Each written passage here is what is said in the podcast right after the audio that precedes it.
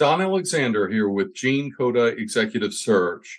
We connect outstanding firms in the life sciences sector with executives who help bring game changing products and services to the market. With about 830 million members in more than 200 countries worldwide, LinkedIn is the standard bearer for professional social networking.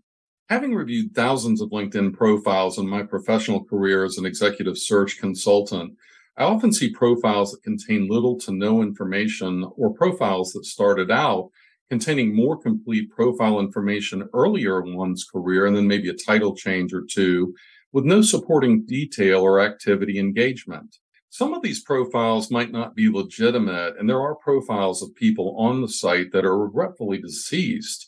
But more often, my sense is that people are on LinkedIn for different reasons. What is your purpose for being on LinkedIn? Is it to grow and maintain a professional network? Is it to sell your products and services? Is it to search for jobs? Is it to research companies and people? Is it to build your brand? Or is it to learn and educate others? We all get busy, and some of us may only check, post, or update our profiles on LinkedIn sporadically. But it's important to maintain an up to date and complete profile on LinkedIn if you plan on engaging in any of the mentioned activities. Research could be the exception, but unless you have a paid subscription, if you have a sparse profile with few connections, your search results may be rather limited and therefore lessen the impact of any researching that you may be doing. If your purposes on LinkedIn include many of the reasons for being on LinkedIn, you might ask yourself how to better engage with your network. Expert writer and editor Heidi Scott Giusto offers up some great strategy and advice in her blog post, Seven LinkedIn Content Sharing Ideas for Reluctant Users. It can also be useful to update your company page.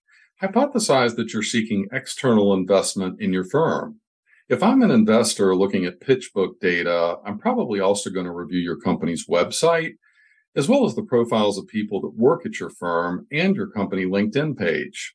Moreover, someone who lists their title as VP of sales with the same company for the past 20 years, has less than 500 connections and no activity history makes me question whether it's worth reaching out to that individual for a VP of sales search that our firm's recruiting on. In most cases, the answer is no in the end, what's the benefit of being on the site if there's no attempt to update or detail information found on one's profile or engage one's network?